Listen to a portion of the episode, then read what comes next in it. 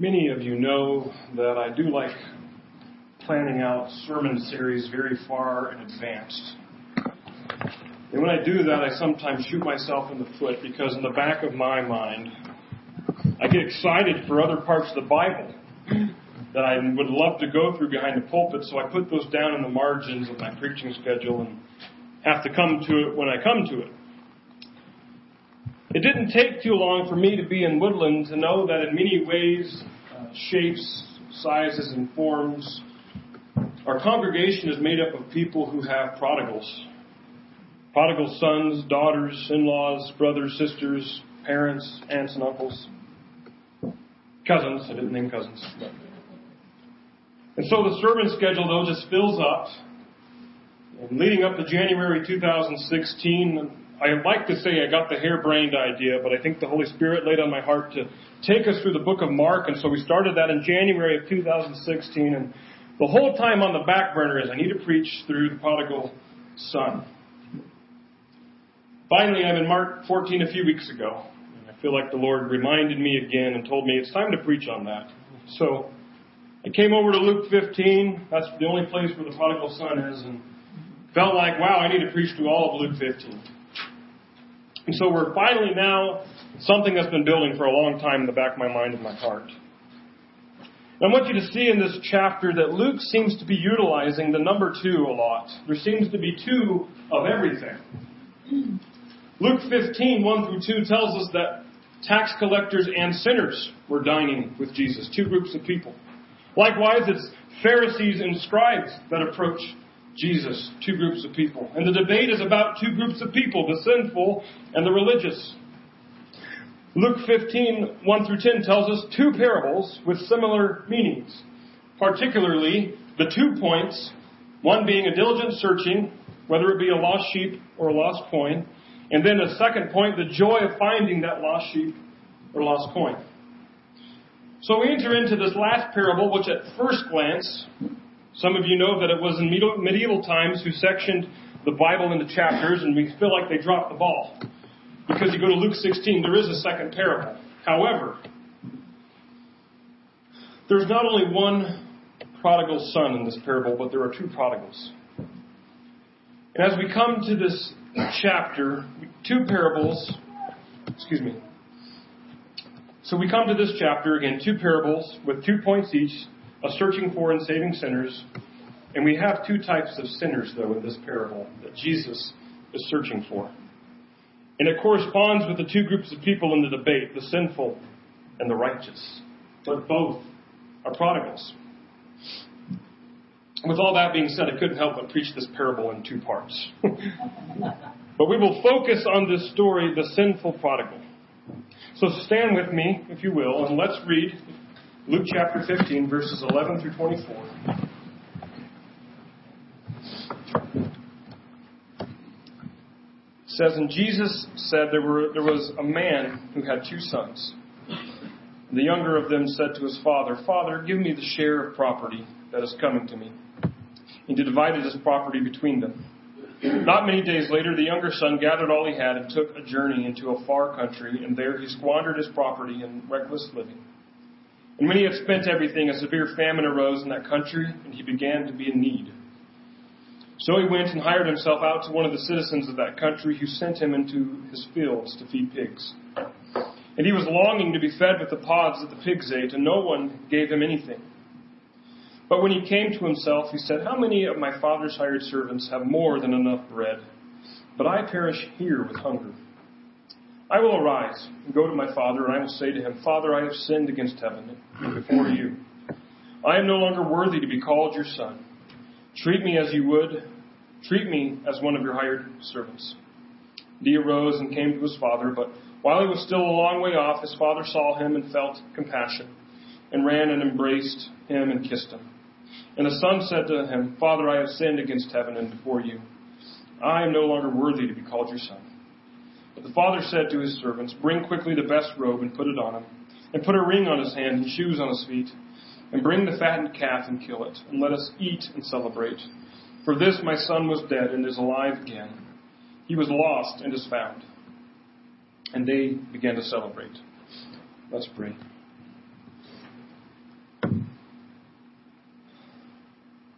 Father, we love you. We thank you for your love for us that we see in this parable. And if we're honest, a lot of us are going to come to this parable with open ears, perhaps for the wrong reasons, because we're looking for a magic formula to bring our prodigal home. Father, would you show us the truth of your scripture here? Show us the truth of your word and get out these distractions. Let us not approach your scriptures the wrong with the wrong motives. But instead, may we come to glorify your Son Jesus. Father, would you comfort us, encourage us, convict us, guide us?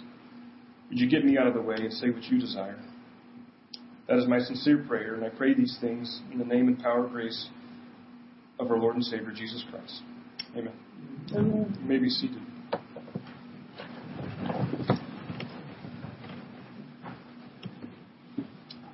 As I go through the Bible, I feel that often the subtitles that our translators and editors give us in texts are helpful, but they are often limiting. They're helpful in that perhaps they jog our memories rather quickly about the story we're going to read, but I feel that they are limiting as I often wish that they would choose better subtitles or just leave them out. because as we come to the story of the prodigal son, I have two other titles that might better suit it. And that is the prodigal sons, plural, but the best way, I think, to entitle this parable is The Waiting Father. Because Jesus opens this story, and the introduction of any story is very important. And it is probably the established frame of reference that, or the lens that most hearers or readers will view the story through. In fact, we know that some storytellers make use of this very fact to cause misdirection. They'll open a story on something that they want you to follow so that they can deceive you for the enjoyment of the story.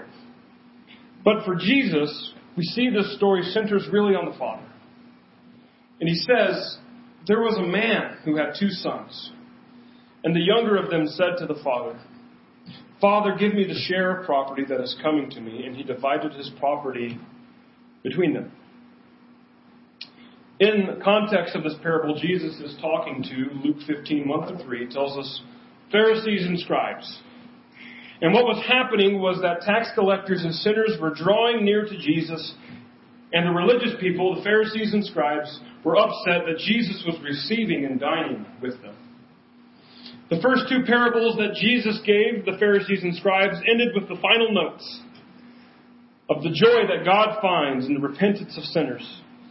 Even in the first parable, Jesus kind of gave them an unspoken smack to the Pharisees and scribes. He says there's more joy in heaven over one sinner who repents than 99 righteous persons like you who need no repentance. And so there's these first two stories with simple stories, one of shepherding, one of searching for a coin. But this story, I wonder if it really caused these well studied Jewish persons to think about the first book of the law and two other sons, where the younger swindled some inheritance in an unrighteous manner. Jewish leadership had a huge problem with being caught up in their pedigree. If you know the book of Acts, you know that around chapter 10, it begins quite a narrative about the amazing reality it is that Jesus the Messiah is literally for anyone and everyone who would believe, Jewish and non-Jewish alike. What a big deal this was for Christian Jews to discern. And Jesus is setting up a parable that sounds to me an awful lot like Jacob, who would become Israel. We realize that Israel is descended in some ways from a prodigal son named Jacob. You know the story, Jacob. You can read Genesis 27 in your own time to jog your memory more thoroughly, but basically, Isaac, an old blind father, wanted to bless his eldest son, a man named Esau with inheritance. So, kind of like our parable in Luke 15, Isaac sends Esau away. And he says, Go and kill the best game you can find. Let's have a feast, and I will bless you. Isaac's wife overhears the conversation. She plays favorites, basically takes advantage of Isaac's age and blindness. She dresses up Jacob to look like Esau. Jacob comes in and receives the blessing before Esau gets back.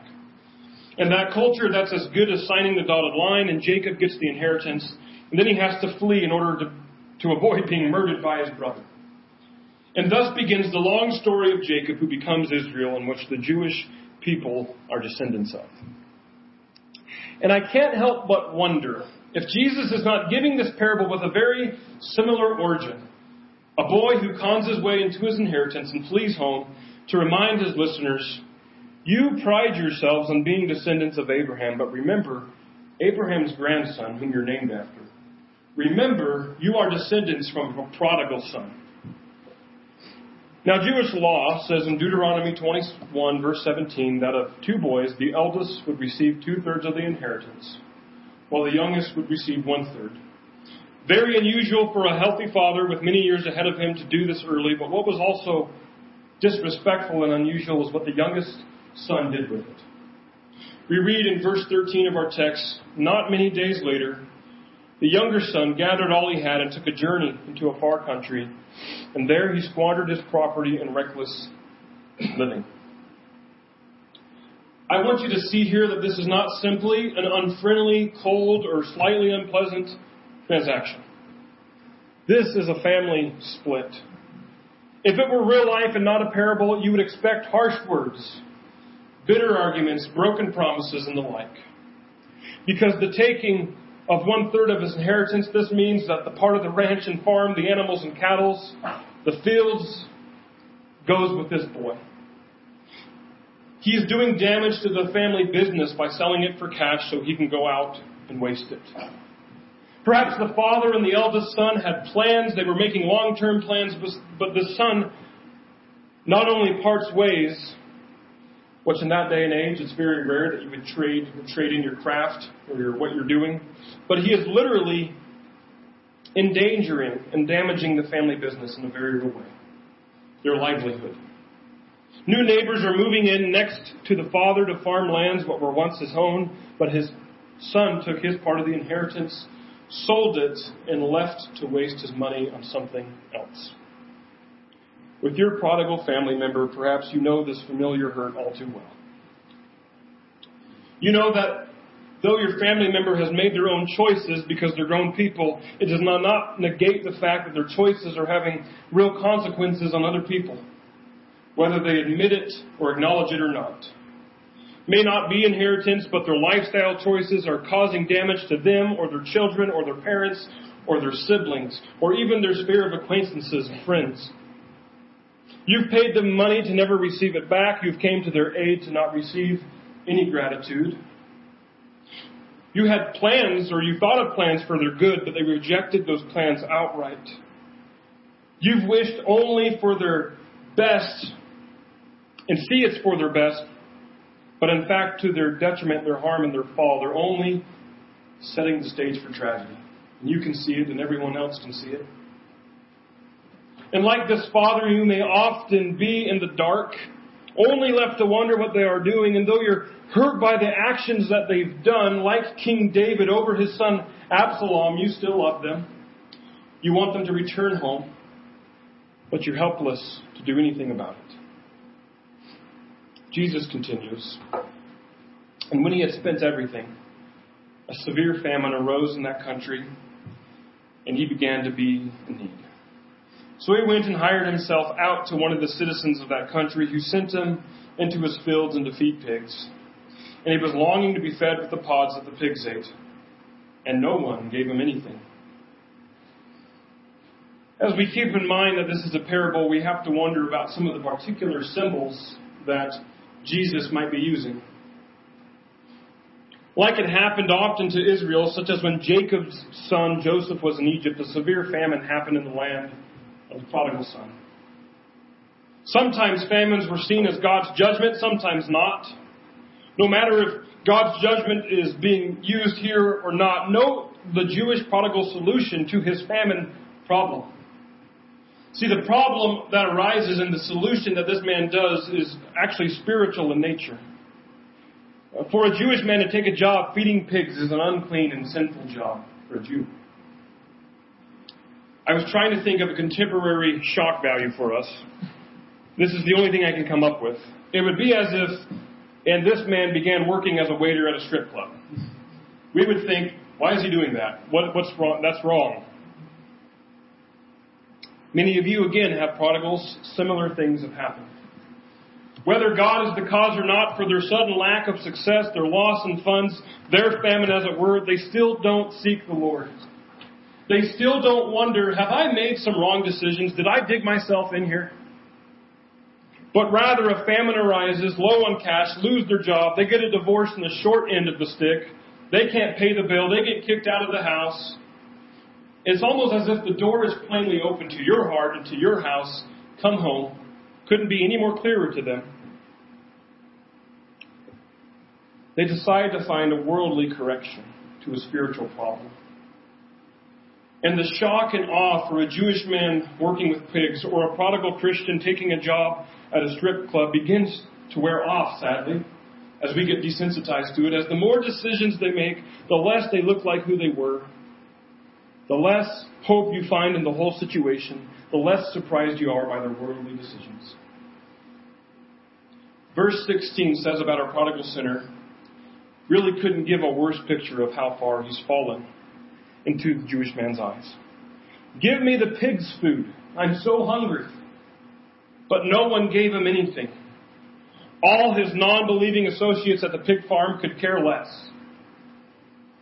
And friends, perhaps you know this of your prodigal family member and their associates. This is perhaps what worries you the most that a day might come when they are in dire straits and all the people that they've surrounded them with will not be there for them. But what happens for this prodigal? You see in verse 17. But when he came to himself, he said, How many of my father's hired servants have more than enough bread? But I perish here with hunger. I will read for you from an article that I came across. I can make it entirely available for you. I have copies right now, but it simply says at the beginning When I was 19, I decided I'd be honest and stop saying I was a Christian. At first, I pretended that my reasoning was high minded and philosophical, but I really just wanted to drink gallons of cheap sangria and sleep around. Four years of this, and I was strung out, stupefied, and generally pretty low, especially when I was sober or alone. My parents, who are strong believers and who raised their kids well as any parents I'd ever seen, were broken-hearted and baffled. I'm sure they were wondering why the child they tried to raise right was such a ridiculous screw up now, but God was in control. One Tuesday morning before 8 o'clock, I went to the library to check my email. I had a message from a girl that I'd met a few weeks before, and her email mentioned a verse in Romans. I went and bought a beer and went back to where I was staying. I rolled a few cigarettes, cracked open my drink, and started reading Romans. I wanted to read the verse from the email. I wanted to, yeah, to read the verse from the email, but I couldn't remember what it was. So I started at the beginning of the book. By the time I got to chapter 10, the beer was gone, the ashtray needed emptying, and I was a Christian. The best way I know how to describe what happened to me that morning is that God made it possible for me to love Jesus. When He makes this possible and at the same time gives you a glimpse of the true wonder of Jesus, it is impossible to resist His call.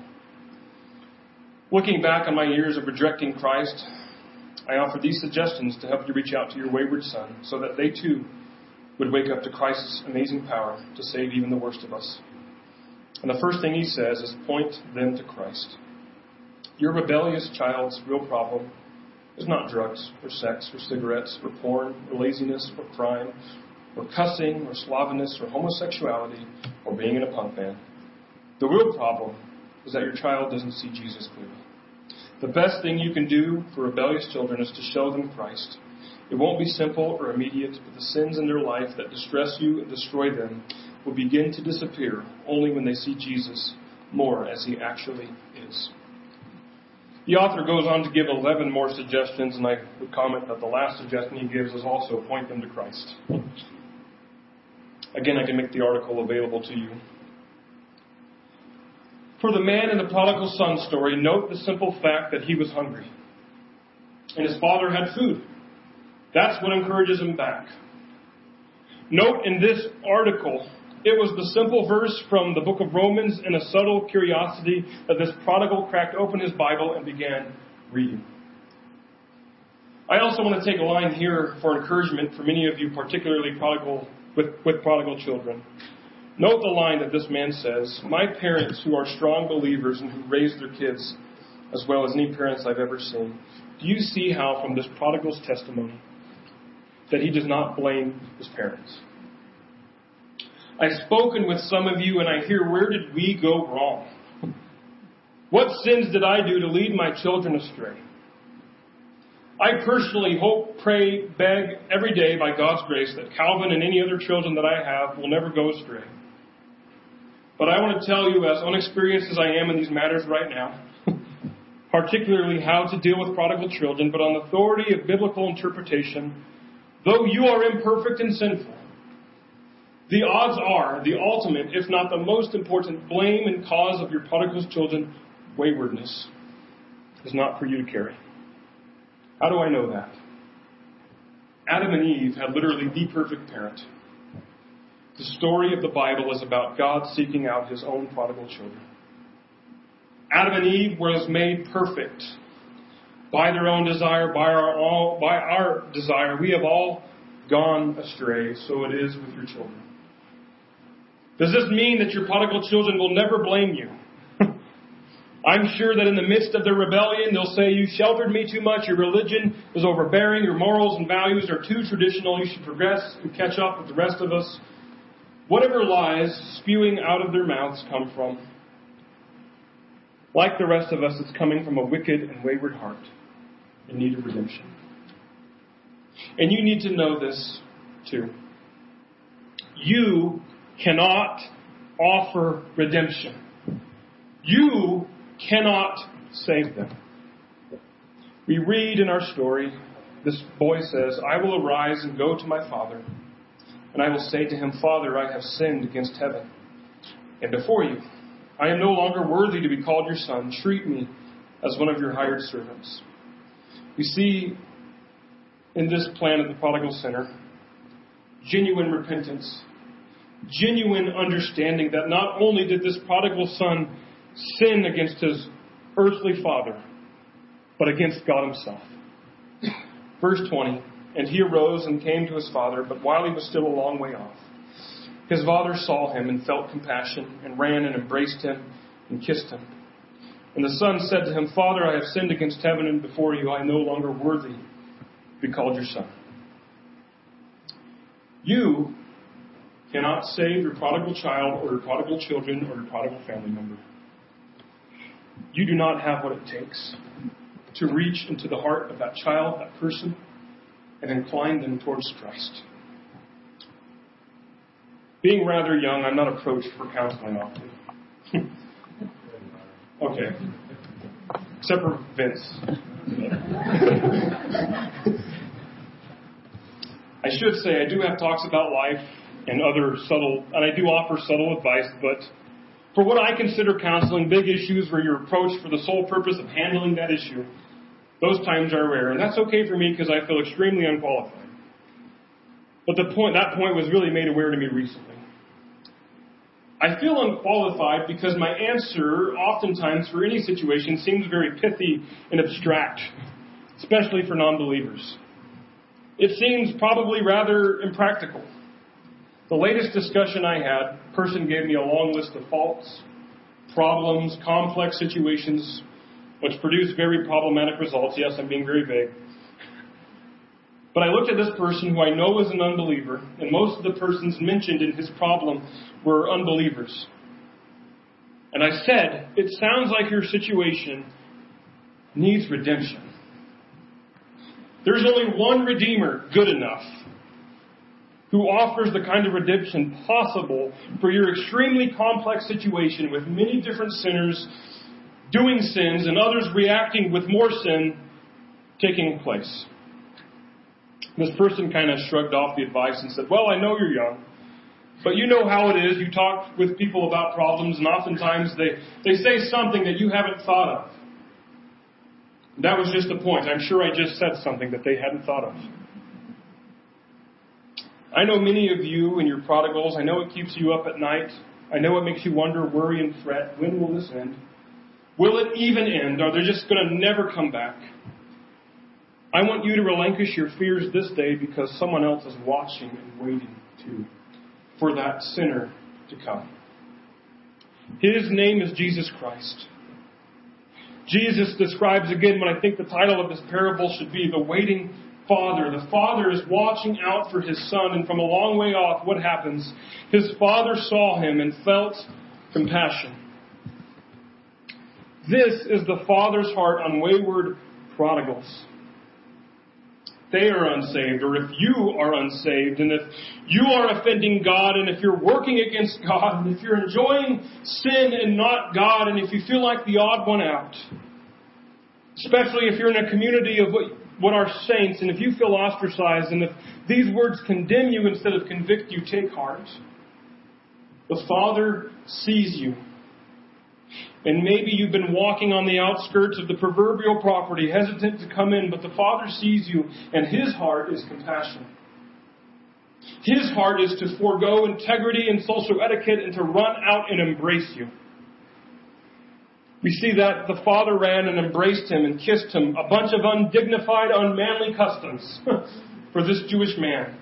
Men do not pick up their robes and run. They surely wouldn't show this sort of emotion for that kind of son. They might meet them in the eye and say, Do you want more cash? Is that why you're back? But Jesus loves you and loves your prodigal this way, sinner. How do I know that? Paul tells us that God demonstrates his own love for us in this, that while we were yet sinners, Christ died for us. That word demonstrates could be a little misleading. It's God shows, God exhibits, God proves. God's love is composed of what's happening here, and that is His coming to die for us and the very sins, the very moments that we sin against Him. This is the undignified lifting up of the robe and running out to meet His Son. What has the Son done in this parable? He has offended him, left him, took all the money, damaged the family business, their livelihood, He's coming back merely with an empty stomach. What has the father done? Paid what he wanted, never sought to wish him ill in return, and in fact, when the son returns, he is so happy that he runs out to meet him. Friends, what have you and I and any other prodigal ever done? The son says to the father, I have sinned against heaven and before you. I am no longer worthy to be called your son we all have, by our own designs, intentions, and actions, removed any worthiness to be counted among God's children. But the Father gives grace. We see Jesus use such rich theological and biblical language here in this parable. Jesus says about the Father, The Father said to his servants, Bring quickly the best robe and put it on him bring a ring on his hand and shoes on his feet. Bring the fattened calf and kill it, and let us eat and celebrate. For this my son was dead and is alive again. He was lost and is found, and they began to celebrate. Clothed with a new robe, given a ring of authority over their land, killing a fattened calf. These are all overwhelming pictures throughout the Bible for what Jesus does for us on the cross. Jesus clothes us in righteousness all we've done is ever sinned, but He just gives us a new identity. Clean clothes. We're made clean.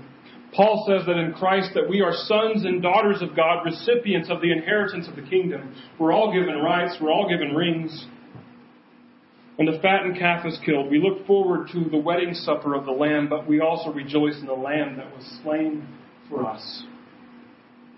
We were dead and lost, but in Christ we are alive and found.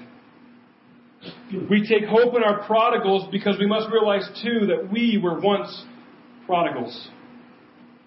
And so as we come to the end of this message, perhaps you have listened with anxious ears. What is it? What's the secret? When will my prodigal come home? I cannot tell you when, but I can tell you how. And the truth is, is that you or I may not know the heart truly of the prodigal. But what we do know is that we have just been given access into a rich glimpse of the heart of God. That God is a God who watches and waits, that He is a God who excels at redemption. He is a God who shows up in the form of physical hunger that leads to a spiritual reunion for this prodigal son, or in a quick line on an email that encourages a prodigal boy to read his Bible and come back. We can take hope, rest, and joy in the God who demonstrates his own love for us that while we were yet sinners, in the act of sinning, in the process of sinning, that he demonstrates his own love for us by dying for our sins. I just tell you personally that I don't know how it is for other pastors, but for me, God's grace is overwhelming. It is solely God's grace that I'm able to get up week after week instead of crumble and suffer under the defeat of feeling inadequate and unqualified, but instead rest in the arms of Jesus in His grace, knowing that His grace is sufficient, that He will speak, and hopefully these mornings not me. Be encouraged. God is a redeemer. God loves your prodigals more than you do. He has more access to their heart than you do. He sees more than you do. He knows their steps and He's seeking them. As for the outcome of their walks, for the final destination of their journey, all I can say is that rest and the faith and the hope found in Christ. Don't look for it in them. Look for it in Christ. You will not find any hope, any rest, any peace anywhere else. Surely nothing else can satisfy, nor is worth hoping in, except for Christ. Amen? Let's pray. Heavenly Father, we uh, we all have a lot of prodigal family members. But Father, we know that you have the most prodigal family members because all of us have been prodigals. You haven't worried and waited over one, but many. Father, can we release our prodigal family members to you this day? Can we hand them over to you, trusting that you can deal with it better than we can? Many of us have to do that daily.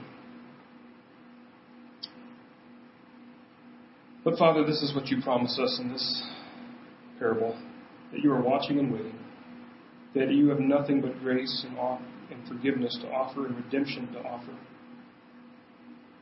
Father, can we take hope to know that you are watching and waiting more than we are? We thank you for this. We thank you for watching and waiting for us, for embracing us when we came home. We thank you for giving us new robes, giving us authority, giving us adoption as sons and daughters of God. We pray for that day. But we know that you are alongside us, watching and waiting for that day as well. We ask and we pray all these things in Jesus' name. Amen.